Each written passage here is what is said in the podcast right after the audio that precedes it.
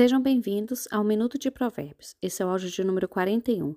Estamos lendo o livro de Provérbios na versão da Bíblia A Mensagem, que tem uma linguagem assim bem moderna. Para quem não me conhece, meu nome é Josi Leite. O título de hoje é Quando você vê o que Deus está fazendo. Vamos começar.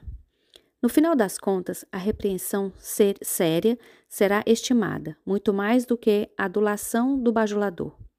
Quem rouba o pai ou a mãe e diz: O que há de errado nisso? é pior do que um bandido. Uma pessoa precipitada provoca confusão, mas a confiança de Deus produz bem-estar. Se você acha que sabe tudo, já é um insensato. Só terá futuro quem aprende a sabedoria com os outros. Seja generoso com os pobres e nunca passará fome. Feche os olhos para os necessitados, pelas necessidades deles, e receberá um tiroteio de maldições. Quando a corrupção vence, os justos se escondem, mas quando os desonestos são postos para fora, é seguro sair. Quem odeia disciplina e se mostra cada vez mais teimoso, num dia inesperado verá sua vida desabar, mas será tarde demais para receber ajuda. Quando os justos têm conquista, todos ficam contentes, mas quando o governador é mau, todos gemem.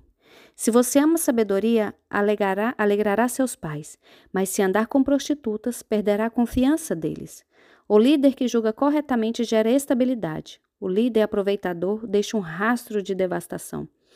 O vizinho bajulador está tramando. Cuidado, ele está planejando tirar vantagem de você.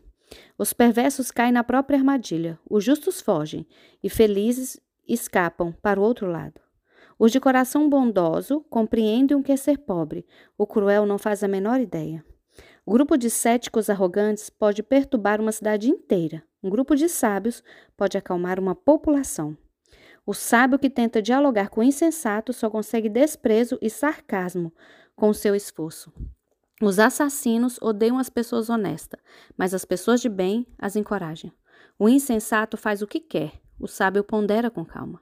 Quando o líder dá ouvido às fofocas maliciosas, todos os trabalhadores são contagiados pelo mal.